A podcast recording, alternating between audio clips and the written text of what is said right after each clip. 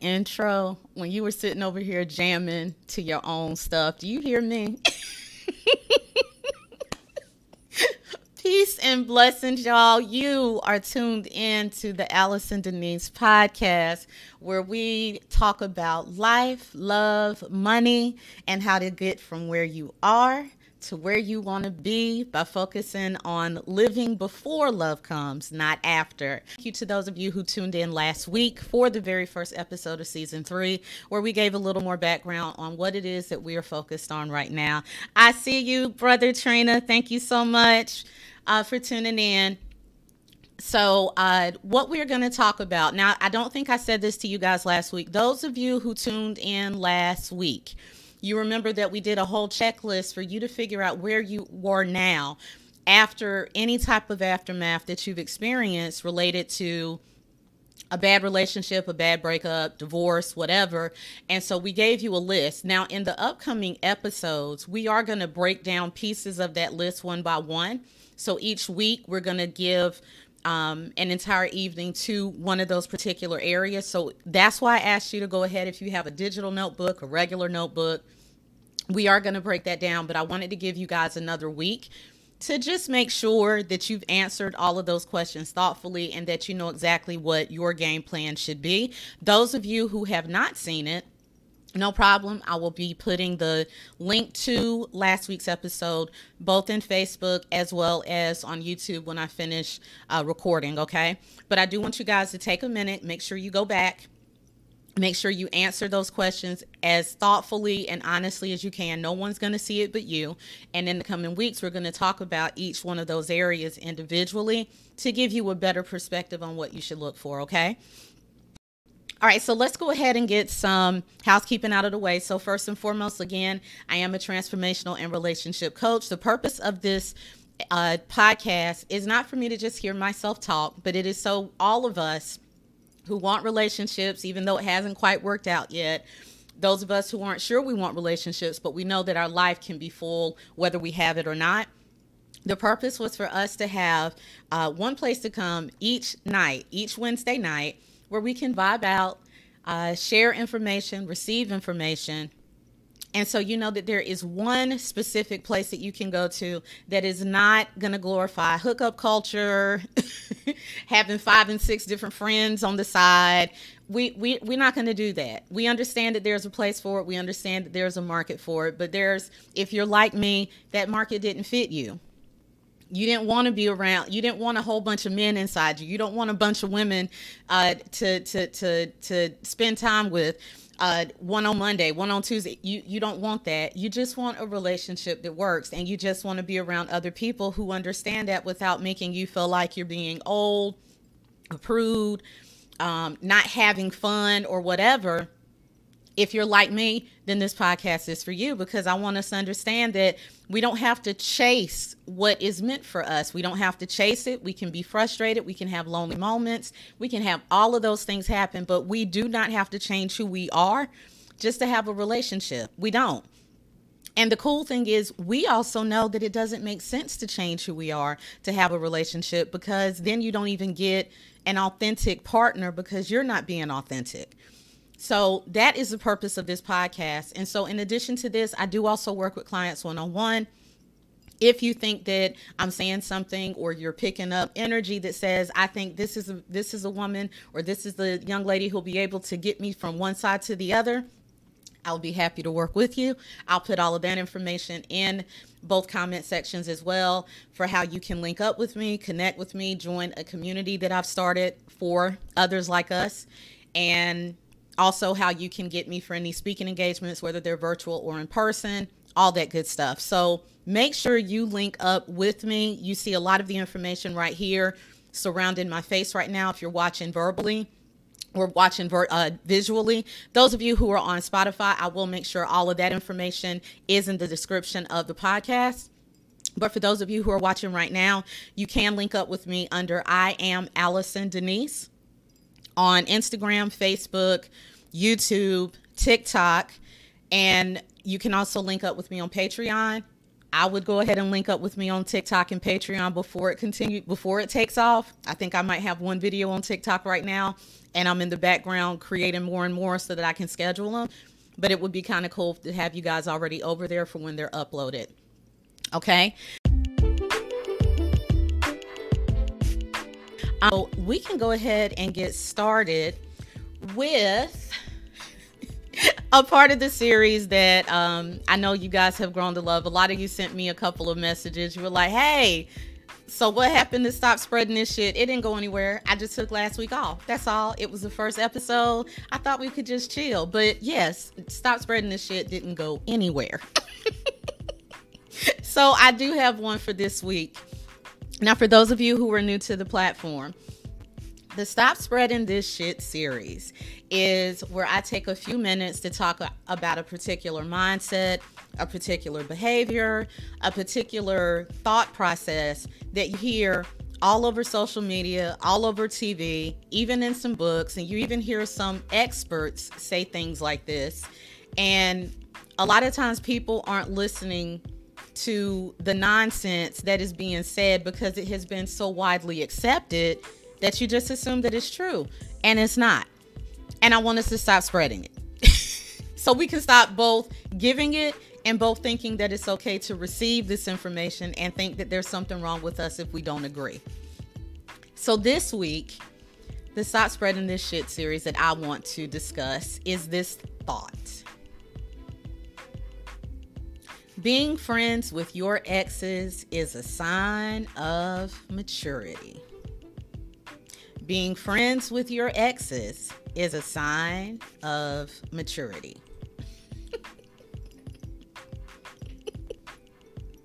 now, if y'all know me on a personal level, you already know how I feel about this.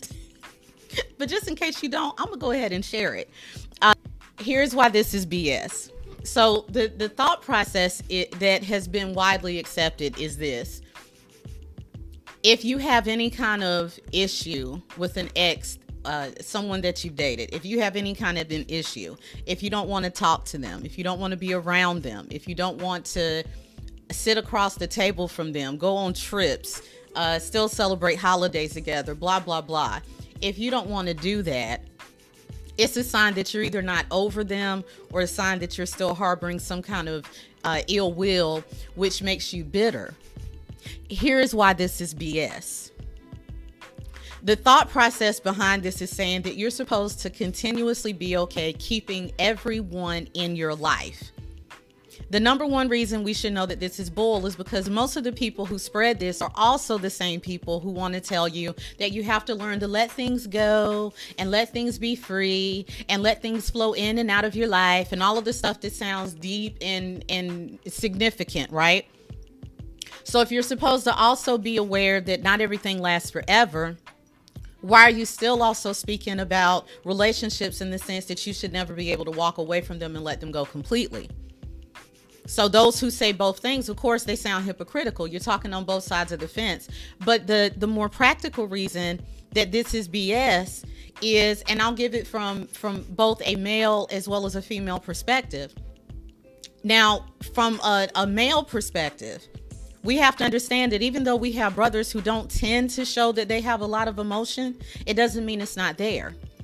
So, depending on how the relationship ended, and that's the thing that I want people to understand, it depends on how that relationship ended. It depends on what happened inside that relationship. It depends on what was done during the course of that relationship. So, if we have some brothers who were maybe mistreated, or used. They found out, oh, she was just here for my money. She was just here for this. I really cared about her, but she used me for this, or she only wanted me because I had that. If we know enough to know that a friend needs to be cut off once you figure out they're using you, why the hell are we telling people that you can't cut off actual romantic partners? That's stupid. And I hate for it to sound that harsh, but it is stop telling people that they have to be friends. So that's from the the the male perspective and that's just one example.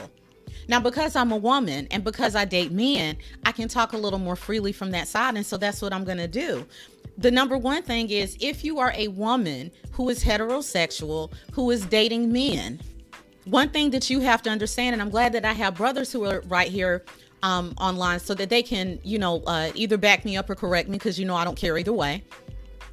But one of the things that you have to understand is when a brother really wants you, he's territorial. Not in the sense of controlling, and I think some people have that mixed up. Territorial and controlling are two totally different mindsets, and you know which one I'm a fan of versus which one I'm going to tell you to walk away from. But men who actually do care about you, who want to be with you, who see a future with you, it's not a matter of whether they're secure in their masculinity or not. They want to know, they have this thing in their head where they want to be your hero. It may not come out that way. They may not ever say those words, but when they when they have connected with a woman and they're like this is the woman for me. This is the woman who makes me want to be the man that I know I am and I want to be that man for her those men don't like old piss around your door. And as a woman who's having a problem with that, I need you to get the hell over it. Men who want all of you don't need to have reminders of who you were with before them. Get over it. It's not a misogynistic thought. It's not an obsessive thought. It's not a controlling thought. It's not a thought of you being property. It is simply, I know she had a past. Why the hell do I need to see it every Thanksgiving and every other weekend? And that's not unreasonable. What's unreasonable is you walking around with the belief that you're supposed to be able to have a whole dinner with a bunch of men, specifically if you were intimate with them, why would you want the guy who wants to be with you now to be made to feel that he has to be around all these memories of other dicks that you sat on? But I seriously want you to think about that. Why would you think? Because here here's what we have to remember. A relationship that is truly over is now part of your past. It doesn't matter if it just ended yesterday or five minutes before you tuned into this podcast, a relationship that is no longer current is automatically a past relationship. So if you are future minded, if you want to move forward, if you want to end up in a relationship with someone that you enjoy spending time with in the future, why do you still need to have remnants of your past floating around? Like that doesn't make sense. The other thing that you have to think about is this even if you're not a cheater, because I'm not a cheater either, I think it's dumb. There, there's no need to cheat when you can always leave, right? So I'm not a cheater either. I get that. But what we have to remember is our behavior doesn't speak for everyone's experience. So this is another issue I'm seeing in in in dating right now people want to have someone who accepts everything about them without stopping to make sure that everything about them is acceptable. I'm going to say it again. Too many people are wanting a partner to accept everything about them without first taking inventory to make sure that everything about them is actually acceptable. You still going to the movies with someone that you used to sit on, you know, the same face that you used to sit on three, four times a week is not acceptable you deciding that you still want to go over to the the ex in-laws when they got a whole new girlfriend, fiance, or wife just because you were the first wife, sis, you out of line. Tony said I was about to go off. uh Nana says I don't worry about them. They gonna I can't with you. Nana, really? Keith said you should leave the past behind and move on. But th- here's my point. It's not it is not acceptable. It's not and you know why I know it's not acceptable because the same people who try to tell you you just have to accept who I am if you get if you pull a, a them on them, we already know what happens. They got attitude. Now all of a sudden they want to tell why you always around them. Why you because you doing it. And so this is why I talk about, you know, from the mindset. I understand if you're not a cheater. I understand if your mindset is once I'm done, I, am done. I don't see that person the same way anymore. I'm the same way. Having said that, I'm not in a relationship with myself. And specifically, those of you who are dating people that are good to you, but have also opened up and let you know that they have had past issues with other partners cheating on them. You out of line for continuing to have your exes around. Well, that's not my fault, and I'm not them. Shut up. I don't want to hear it. what you were saying is that it's more important to you to prove a point than to bring a level of, of safety and security to your current partner. That's why they keep leaving your ass.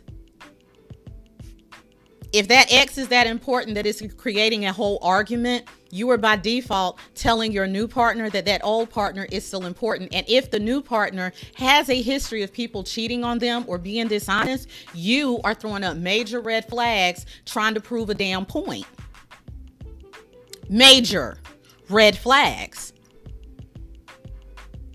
Now, are there instances where you can be friends with an ex? Yes. My thought is if I didn't sleep with them, if I never saw him naked, because I'm not one who sleeps with everyone I've dated, if I never saw him naked, if we held hands, maybe kissed a couple of times, and it doesn't work, yes, we can absolutely be friends if they understand that that means friends. It doesn't mean wait six months and try again, it means we're friends. Yes, I think in those instances, fine. Well, what about if you're co parenting? You ain't got to be a friend to be a co parent. That's where y'all are missing it. You need to be cordial. You need to be amicable. You need to get to a place where both of you understand the different boundaries and you're not fighting each other and at each other's throats, but you don't have to be friends. Now, if that's just what happens, that's cool. But here's the thing about friendship friends, specifically in co parenting, Friends also understand if we're not together anymore, then I need to prepare myself for the reality that one or both of us is going to find new partners. So before those new partners come, we need to go ahead and conduct ourselves in a way that those new partners don't think that there's something still going on. Why? because we have too many stories of people who said that they were just friends with the co-parent and they were still they I'm not I'm trying not to use the F word tonight. I'm trying to be good. but y'all see where I'm going. So if you're truly friends, you want the best for each other, right? And if you want the best for each other, then you're not going to do anything that would impede the other friend's happiness, right? So part of that means that you don't continue to have the same access to each other. You don't have the same late night phone calls. You don't continue to just walk over or hang over each other's house or pop up whenever the hell you feel like it. It means what it means. You are friends now. We used to have a closer relationship. It resulted in the birth of a child or children. We are now going to take care of those children, but we now have to understand that we are not in that romantic space anymore, which means that we don't have those same liberties with each other. Too many people are missing that. Well, she's always going to be my baby's mama. Well, he's always going to be the father of my child. And both of your asses are going to always be single with that mindset.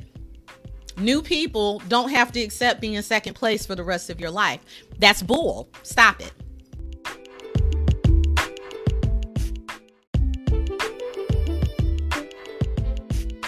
There are literally people out here who believe that you're supposed to be friends with everyone that you've dated, and they're wrong.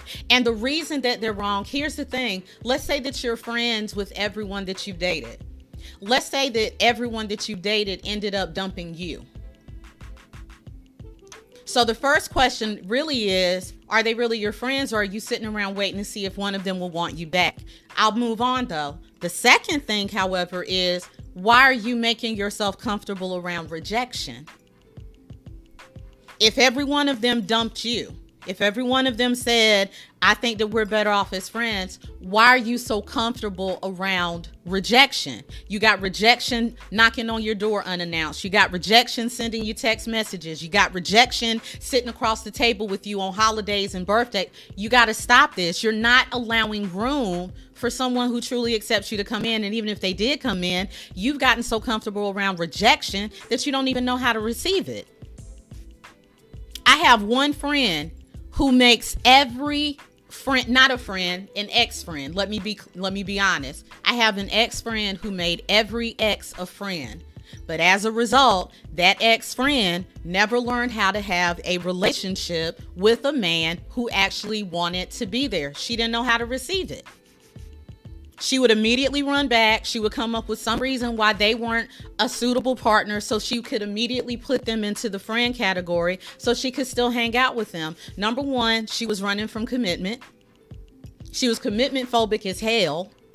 But number two, she was also trying to move everything into a situation that she was comfortable with. It wasn't ideal. She didn't want to stay single, but she was comfortable in rejection.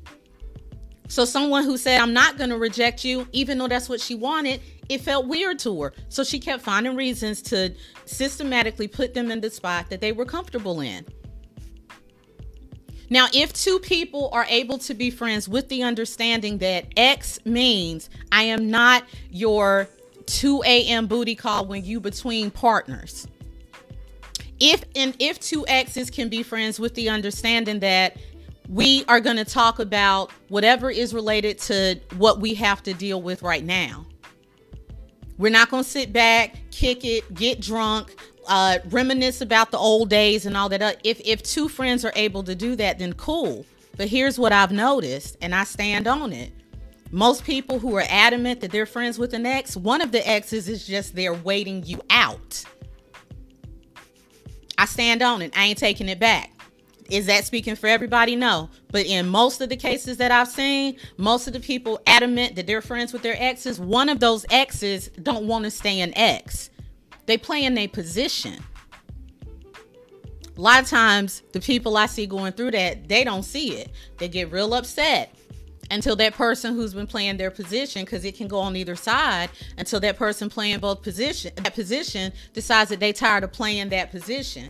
Then they want to tell you, well, I mean, we we've been friends for so long. I mean, nothing's working for you and nothing's working for me. So I just thought that we would blah blah blah blah blah. And I'll just let people in on a really common sense concept.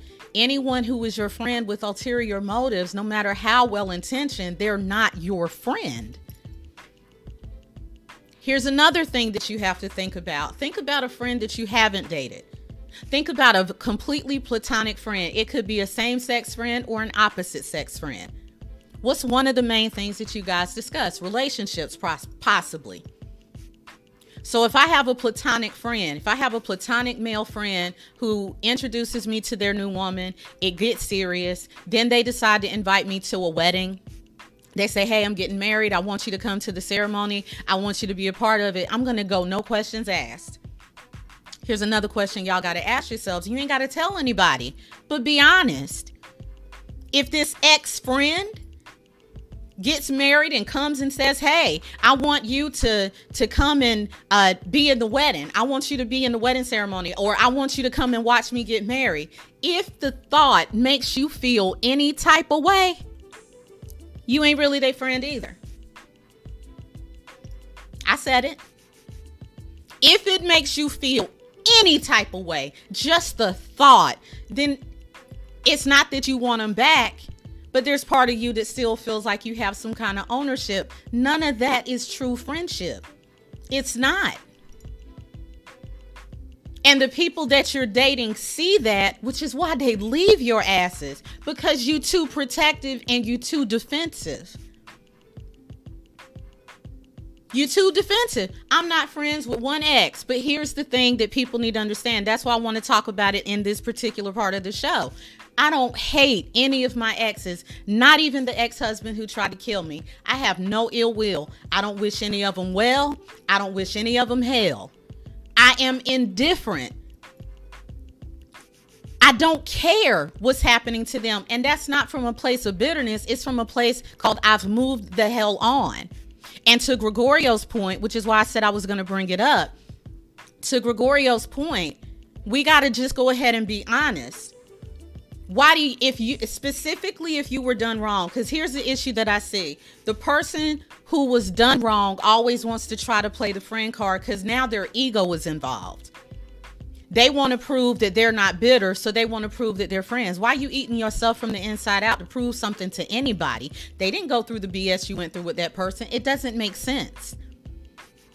The second part is usually the one who did all the doing wrong, who still wants to be friends. Do you really think that the same person who lied to you, betrayed you, manipulated you, gaslit you, uh, maybe had babies behind your back, uh, slept with your best friend, slept with your aunt, slept with your uncle, slept with your mama, slept with your daddy, caused you to lose a job, caused you to lose a baby, caused you to, you know, lose your credit, took money from. Do you really think that that person is focused on being a good friend to you?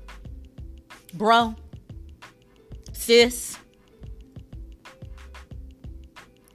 They're putting you in a holding pattern, and you're allowing your ego and these equally dumbass friends of yours to tell you that if you're not their friend, you're not over it. It's BS. It's BS. I am a living witness. If I see a, an ex get married, cool.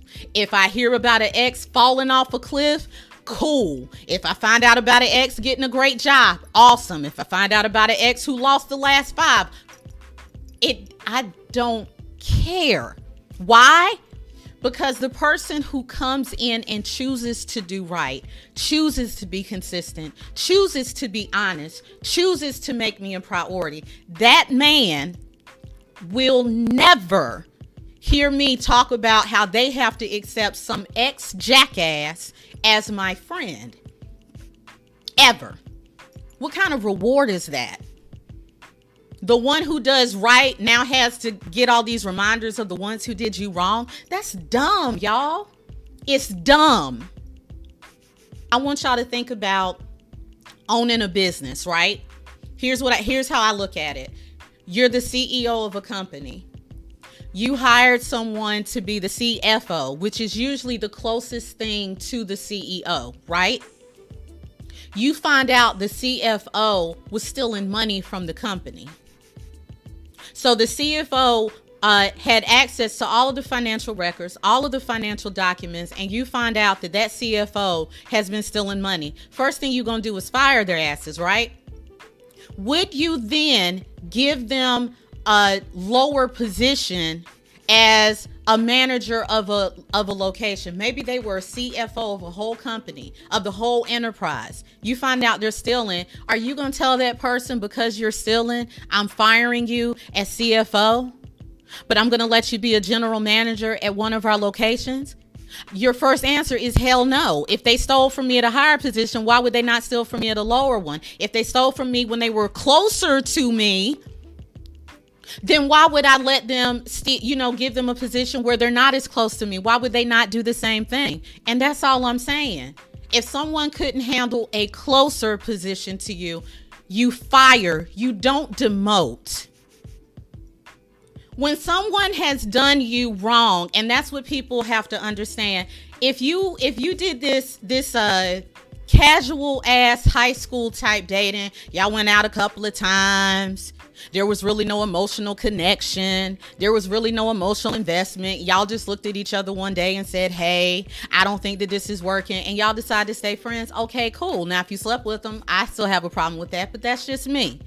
If you see me naked, we don't need to be friends, period. Because it's there's no reason. It, it's always easier to do something a second time. I know I'm not a cheater. I also know that I don't know what the future holds. I also know that I'm still human in addition to not being a cheater. So if I've already had sex with you, what's to keep me from having sex with you again if you're available and I'm lonely? I already know what it's like. So I steer clear of that temptation altogether. I don't walk around in ego. Um so my point is this, listen, if what you want in the future, if you believe that it's going to be better than what you had, you got to be willing to let the past go. And a lot of the people running around trying to tell you that you're supposed to still be friends with your exes, they don't know how to let the past go. They just unfortunately had the benefit of someone making this a big deal and enough people are listening that they're accepting it as truth. And I'm here to tell you that it's not truth, it's actually bullshit. It's complete and total bullshit. I always thought the we make better friends things after we break up was bullshit. I, and like I said, if you're doing casual ass dating, then fine. But when you've lived together, they pulled some freak out of you. They pulled a little hoe out of you too. Y'all have really gotten it in. Y'all have shared deaths of friends, death of you actually had a true bona fide relationship where there was real investment and real connection, whether it was on your part, both parts, or their part. If you want to try to be friends, wait 10 years. Let 10 years go by. Live some life. And see, because you have to give yourself time to see them a different way. And you know why? I know you don't see them a different way because you still call them your ex. You know what I would call someone that I've seen, someone that I, I will talk about someone that I was engaged to several years ago. I ain't gonna tell you how long ago it was. I'm gonna age myself, but it's been a long damn time. You know how I would introduce that person? By his first name. I don't see him that way anymore. I don't think about him that way anymore. Because it's been well over 10 years since I've seen him or talked to him or looked at him or anything.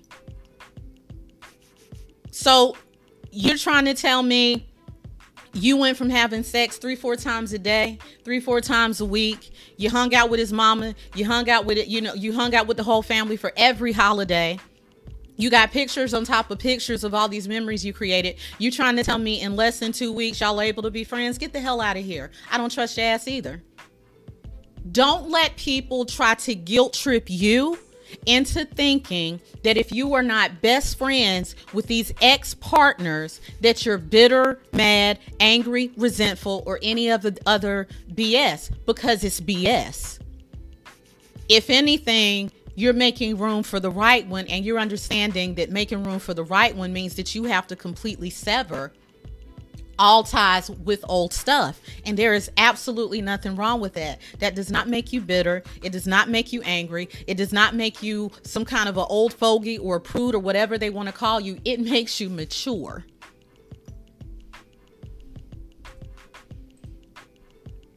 What's up, Robin? I totally agree. I can't progress with exes as friends. There is a reason it ended. J. Cole said, Time and space will provide new perspective. Let it be. Everything in time and season. Absolutely. And y'all are not friends two weeks after y'all break up, especially if you've been sitting on his face for the last five years. Stop it.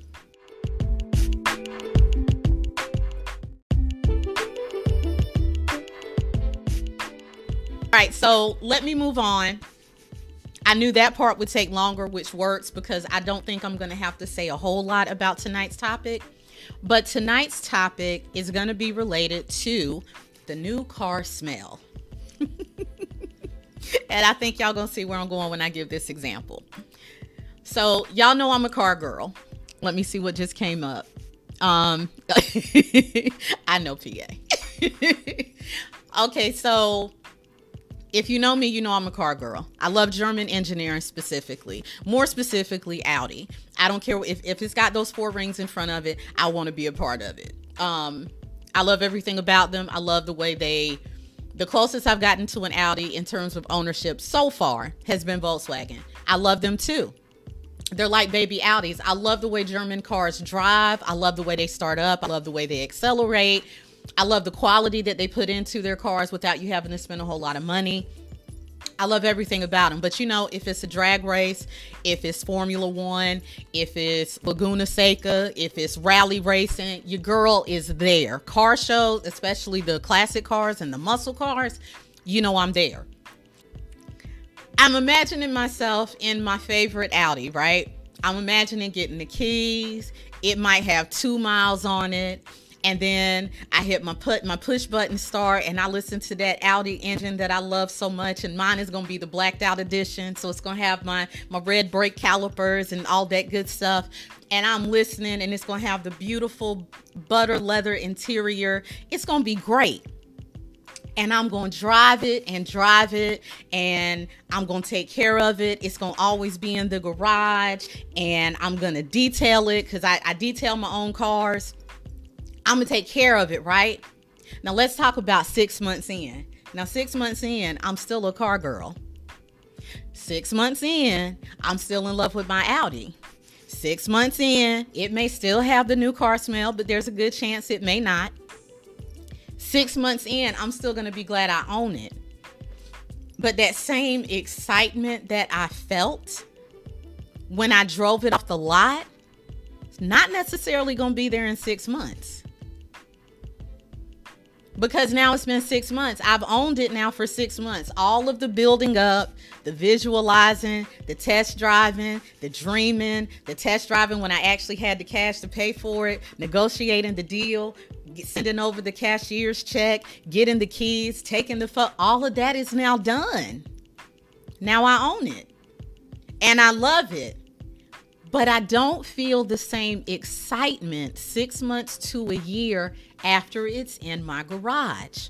Now, do I stop taking care of it? No, because I'm a, I, I'm I'm a little bit different. There are some people after six months to a year, you know, the first six months they wouldn't let anybody eat in the car. Now there's you know McDonald's wrappers and and Chick Fil A in the trunk and all that good stuff. It doesn't mean that they no longer love the car. It just means that they've gotten used to it. And this is something that me and my brother Tate talked about. I don't know, probably two or three weeks ago. Um PA said blacked out a man. It is. look at any Audi with the black op. That's what they call it, the black optic package. It's. Mm. Anyway, so the reason I brought this up in terms of relationships is this. Um, right when it turns into just another when it turns just into another car exactly the reason I wanted to talk about this in terms of relationships, however, again, the whole purpose of this podcast is for you to prepare for the love that you want, prepare for the relationship you want. And one of those areas is where we have to prepare for after the new car smell. A lot of us are sitting here and we're just waiting and waiting for that moment and what I want us to do is more productive waiting because some of us are waiting longer than we thought we would have to. And we're doing certain things that aren't productive now. We may be getting a little impatient. We may be making decisions that we would normally not make.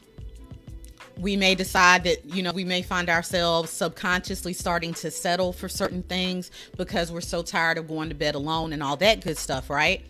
So I want us to do more productive waiting. I want us to get back to the point where we reevaluate. Okay, is what I want reasonable? Yes, it is. So no, I'm not going to change up. I know it's taking a while. It doesn't mean that I'm not going to have it.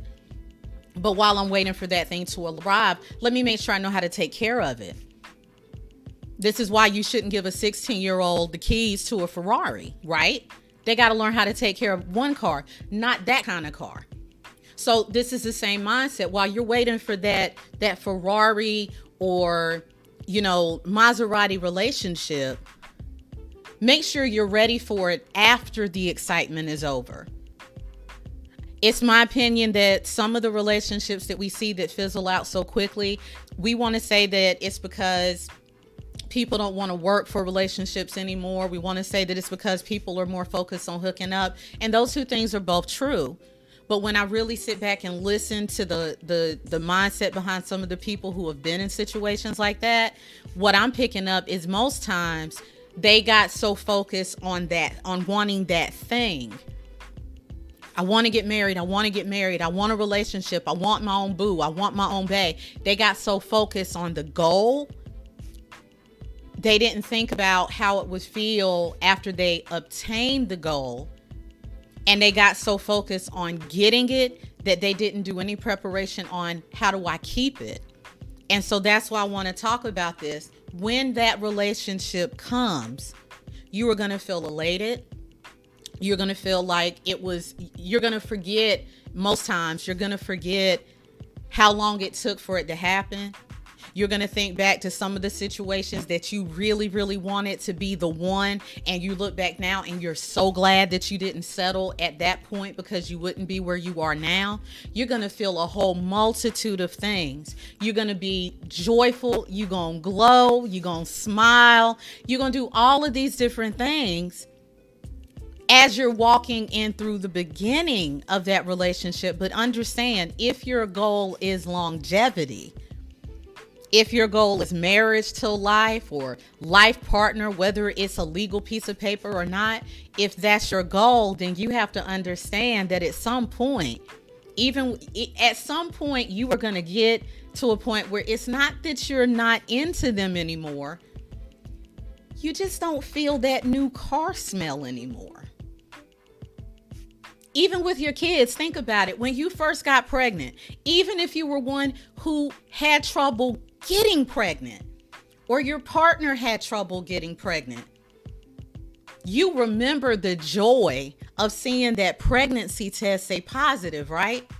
You remember the joy of watching the be- your belly get bigger or watching your partner's belly get bigger. You remember the first trip to the to, to hear the heartbeat. You remember usually that next trip where you got to find out if it was a boy or a girl. You remember the delivery. You remember how they smelled when they got that first baby bat. You remember the first time you had you remember all that, right? Felt good when you brought them home you took care of them with kid gloves. You you held them almost all the time. A lot of times you only put them down long enough to change their diaper. Even when they were feeding themselves, you just wanted to look at right. And then they turn two. and they learn how to use those little legs. And they start knocking shit over. You still love them. And now they're getting on your nerves, right? They hit 14, 15, 16. You still love them but now they've hit that teenage attitude that kind of makes you want to chop them in the throat multiple times a day. But you still love them. But do you feel that same thing that you did when they were first placed in your arms? The answer is no. Does it take away the fact that you would do anything for them? No. That's the mindset that you have to begin to develop before this life term this lifelong relationship happens because here's the issue a lot of us have been single for so long we've stopped thinking about being together for a year, two years, three years. A lot of times because we've learned our worth, learned our value, understood our non negotiables, and now we're at a point that we're enforcing them. We're not settling or looking for reasons to stay. We're barely making three months. We're barely making four months out of these relationships because we know what we want. And when we start to see BS, we don't wait around. We just cut it. And that is what you should do. But the, the, caveat to that is you now have to think long term. So even though you've had these relationships or these dating experiences that you've cut off earlier because you knew they weren't the right fit, you now have to relearn how is it going to feel when it is a good fit. And what I don't want is for you to get so focused on, oh my God, we made it past year four and you still got the new car smell. What I don't want to happen is four months after that when you're now convincing yourself that maybe this isn't a good thing. I don't feel the way I used to. I'm not as excited as I used to be. We don't seem to be doing the same things, blah, blah, blah. And so now you're telling yourself this isn't a great fit because I don't feel the new car smell feeling anymore.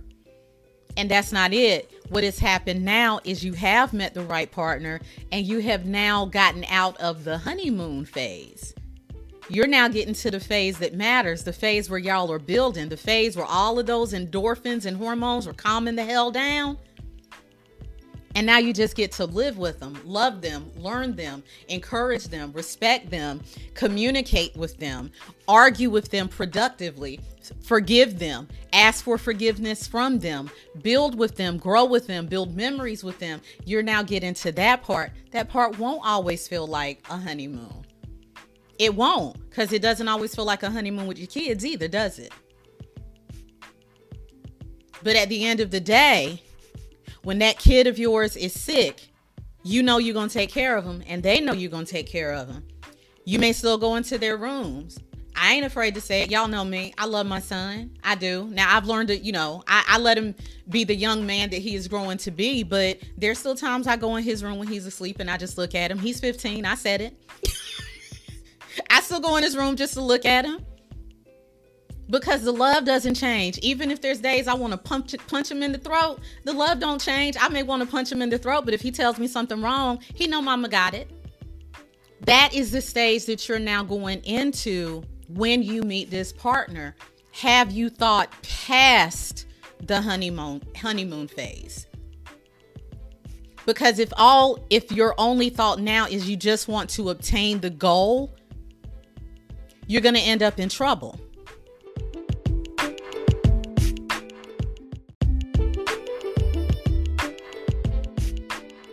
That's where we miss it in relationships. You're not bored. It didn't change. It's not a sign that y'all aren't meant to be together.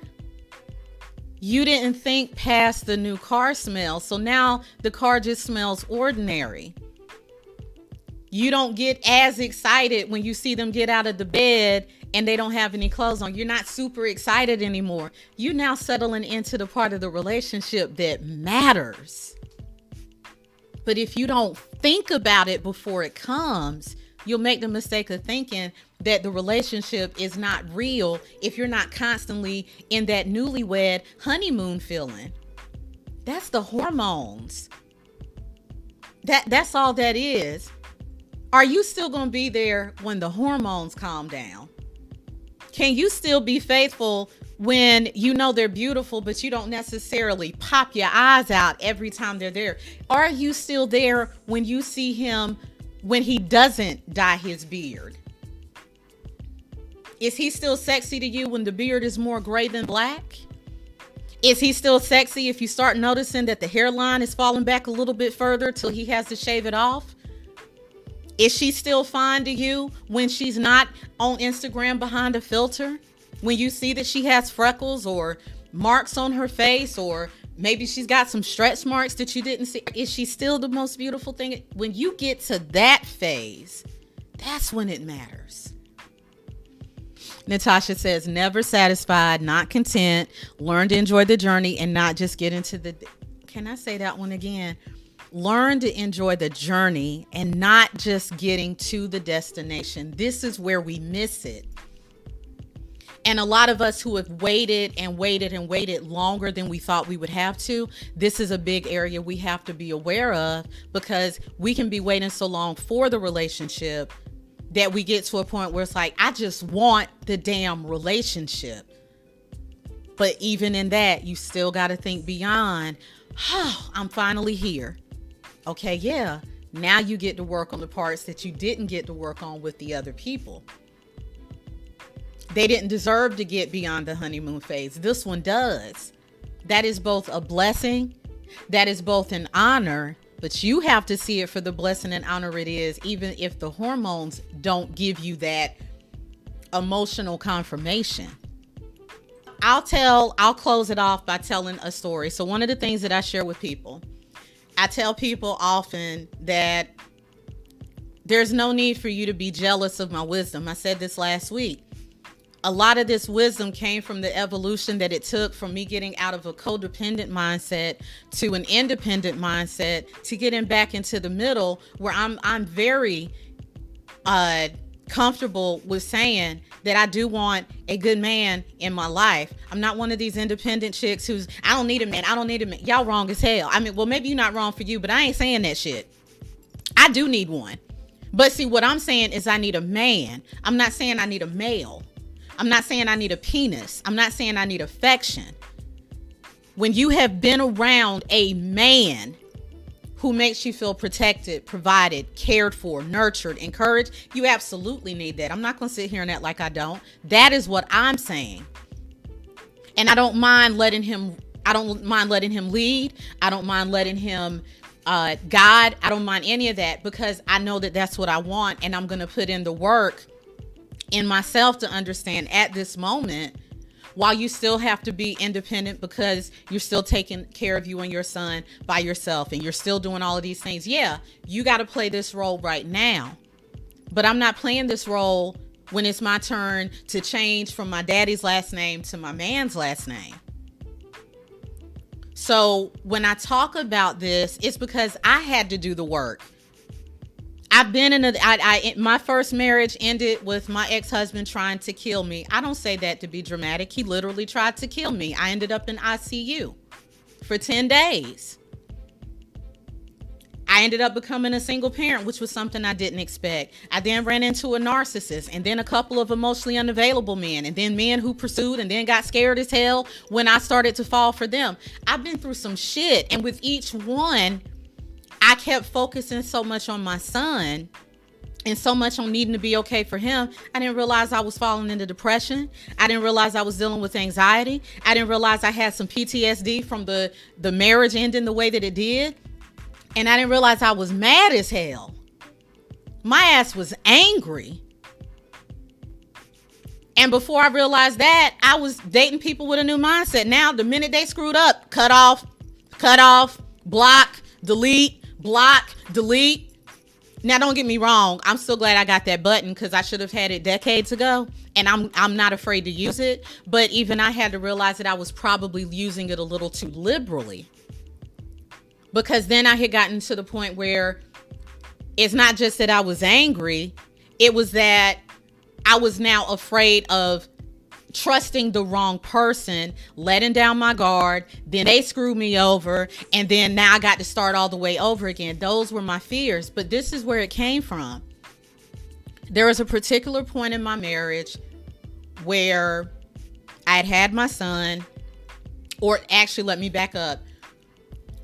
Two weeks after I found out I was pregnant, my now ex husband quit his job. Now I can look back with mature eyes and see what happened. I see that he panicked. I see that he found out he was expecting a baby. He was not happy with where he was. He didn't he he was going to feel ashamed doing what he was doing, which was not a bad job. It's just not what he wanted to be able to say he was doing when he had a kid. And he panicked and he quit. And he kept quitting jobs. He kept quitting them from the time I was two weeks pregnant until our son was eight months old. The building was too cold. I'm not getting this done. I'm not going to be able to do that for eight months. So my belly is still getting bigger. I'm now the, the sole breadwinner. Lost our first house. And I zoned out into putting a new project in my mind. So the new project in my mind was okay, we filed bankruptcy, we lost the house. I'm going to get us in a house in less than two years. I'm going to get us in a house in less than two years. And I was relentless.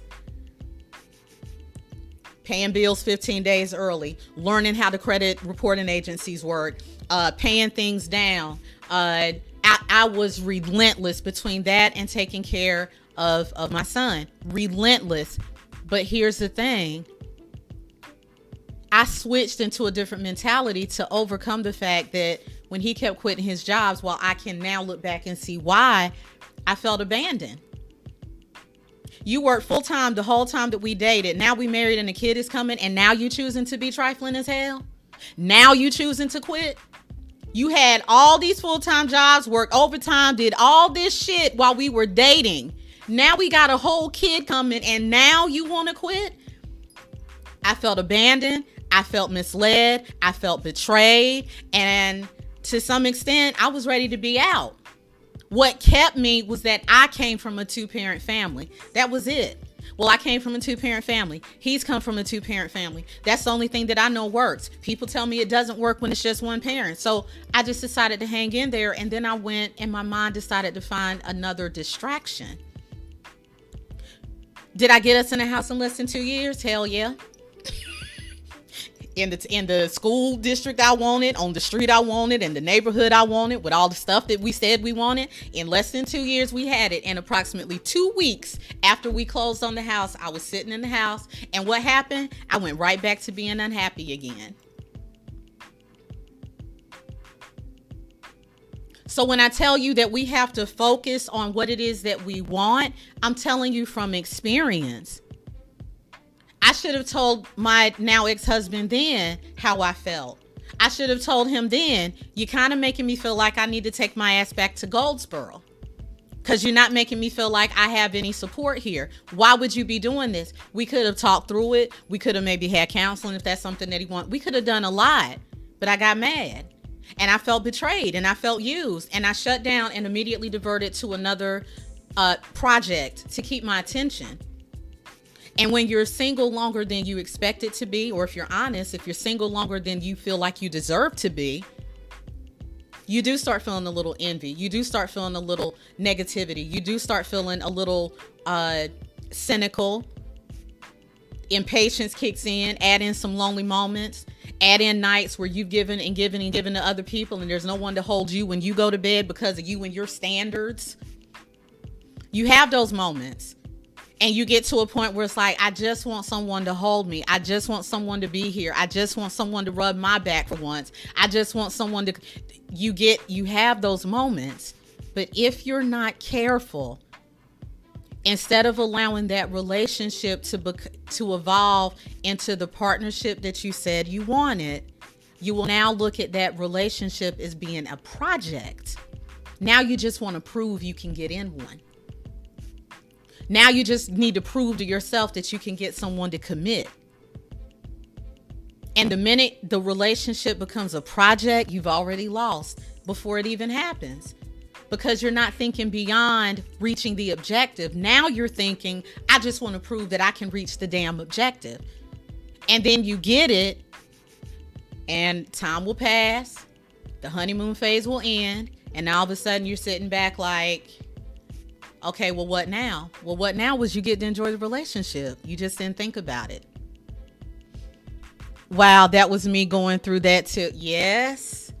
When I tell y'all, look, I don't just speak because I speak because I get the words from spirit and because I'm an empath, but a lot of what I speak to people is because I've lived it and I'm not ashamed to say that I've done it. We have too many people out here who who don't want to tell you their truth. They want to coach and they want to speak, but they're still embarrassed. And while I don't think that I have to tell you every little detail of my life, I know there's a lot of my life that's going to help people. So I had to grow out of that and learn it's not about people knowing your business, it's about the people who need to hear your business so they don't feel by themselves. Until next week, I love you guys. Thank you so much for tuning in. I appreciate it more than you know. And take care. Peace.